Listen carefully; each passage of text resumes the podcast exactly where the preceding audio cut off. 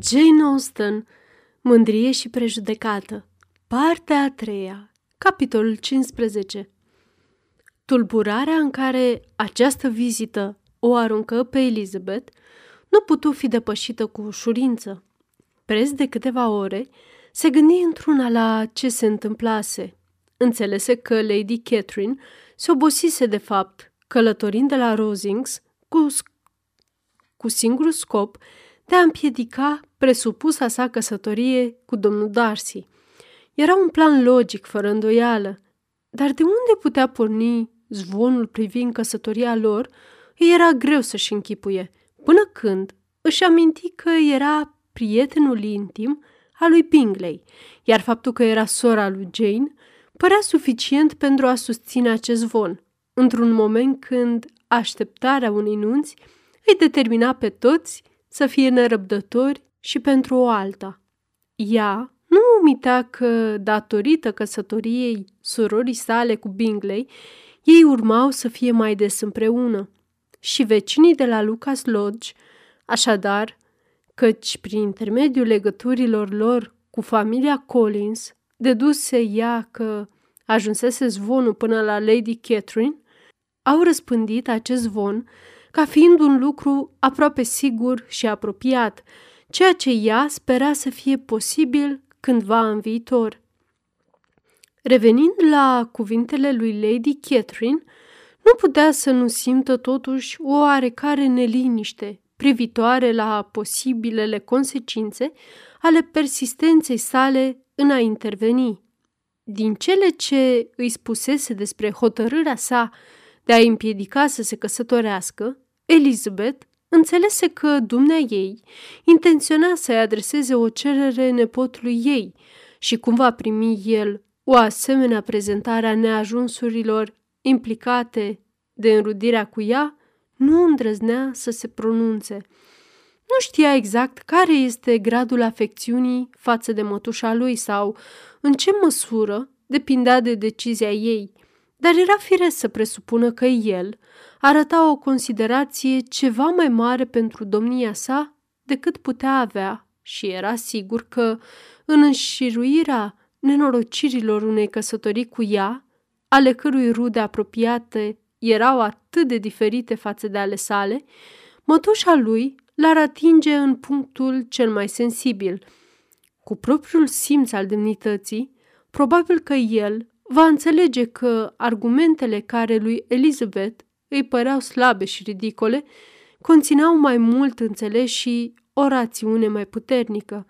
Dacă el oscilase în privința a ceea ce trebuia să facă, lucru foarte posibil înainte, sfatul și rugămintea stăruitoare ale unei rude atât de apropiate ar fi putut rezolva orice îndoială și l-ar fi convins imediat să fie fericit, atât cât uh, onoarea nepătată l-ar fi putut face. În acest caz, el nu s-ar mai întoarce. Lady Catherine ar putea să-l întâlnească în drumul ei către oraș, iar promisiunea față de Bingley de a reveni la Netherfield putea să nu mai fie respectată. Dacă așadar o scuză pentru că nu își putea onora promisiunea va ajunge la prietenul lui în câteva zile, adăugă ea, voi ști cum să o interpretez. Voi renunța atunci la orice așteptare, la orice dorință de a fi statornic.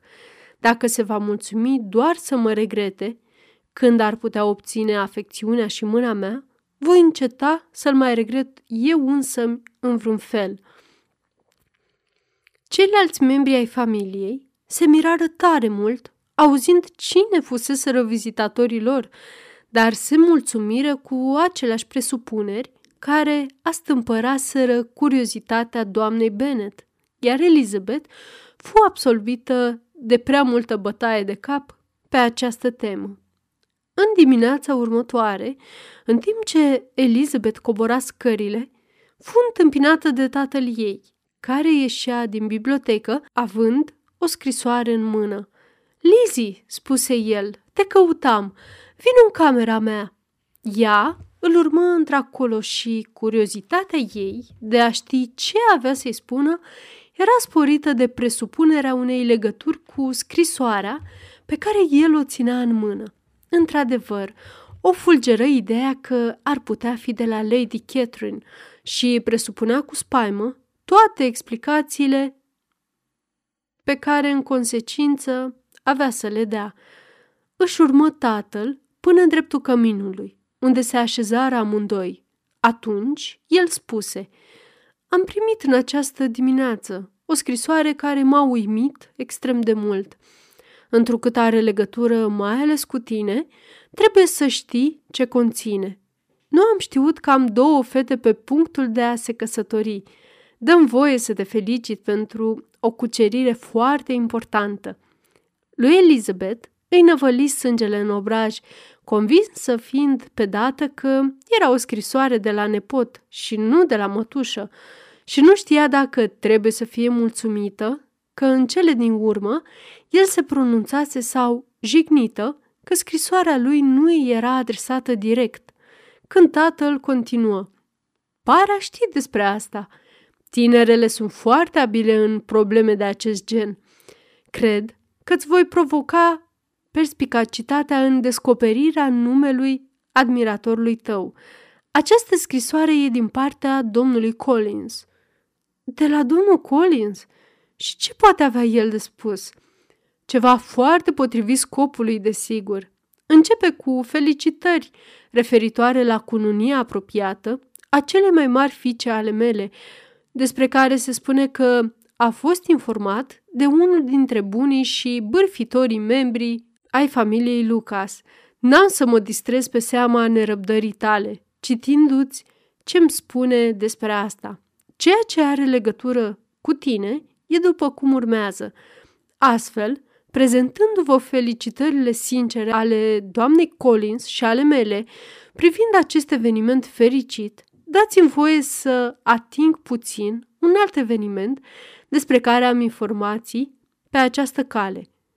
Fica dumneavoastră Elizabeth, se presupune, nu va mai purta prea mult timp în numele de Bennet, după ce și sora ei mai mare va renunța la el, iar cel ales de soartă poate fi de bună seamă privit drept una dintre cele mai ilustre persoane din această regiune.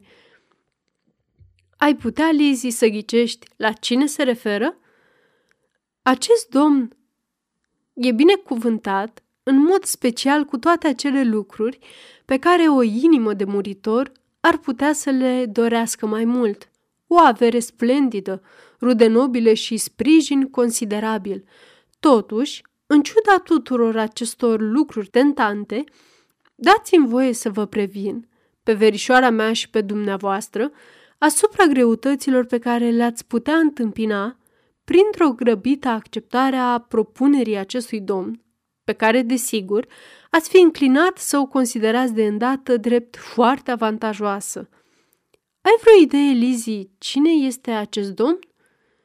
Motivul meu de a vă preveni este după cum urmează faptul că avem temeiul să ne închipuim că mătușa lui, Lady Catherine de Borg, nu privește această căsătorie cu ochi buni. Domnul Darcy, vezi, el e domnul. Acum, Lizzie, cred că te-am uimit.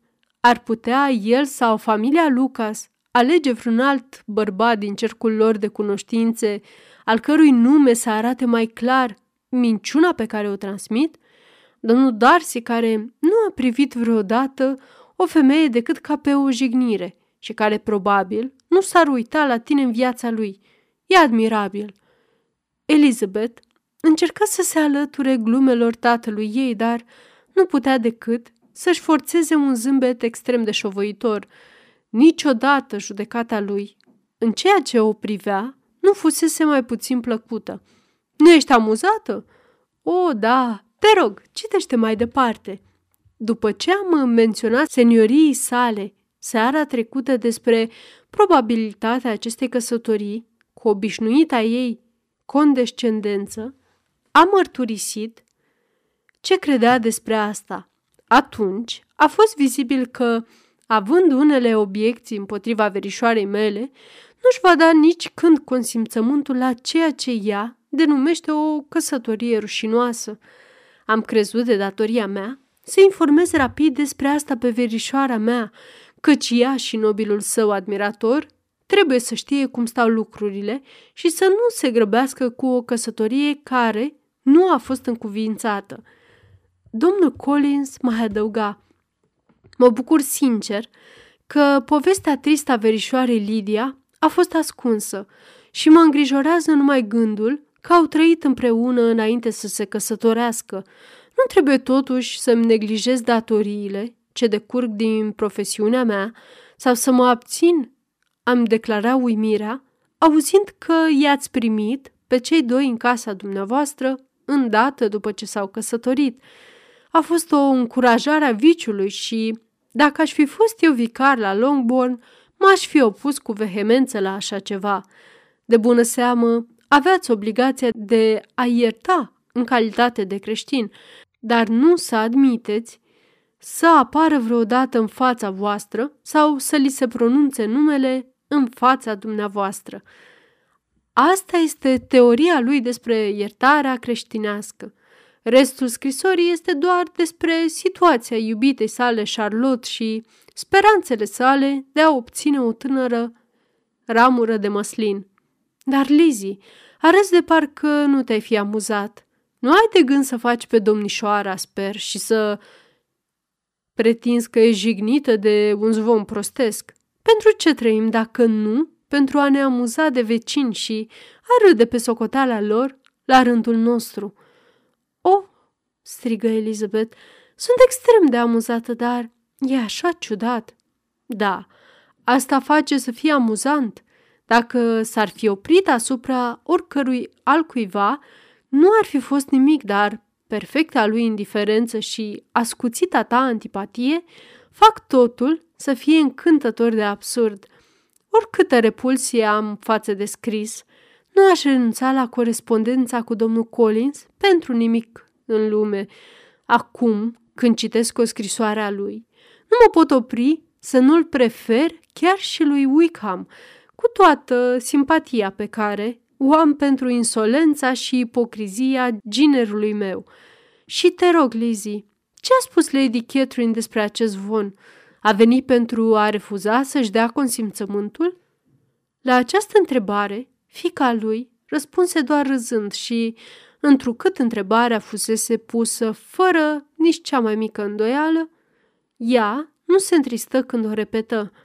Elizabeth nu fusese niciodată mai încurcată în a-și ascunde sentimentele. Trebuia să râdă, când mai degrabă ar fi plâns.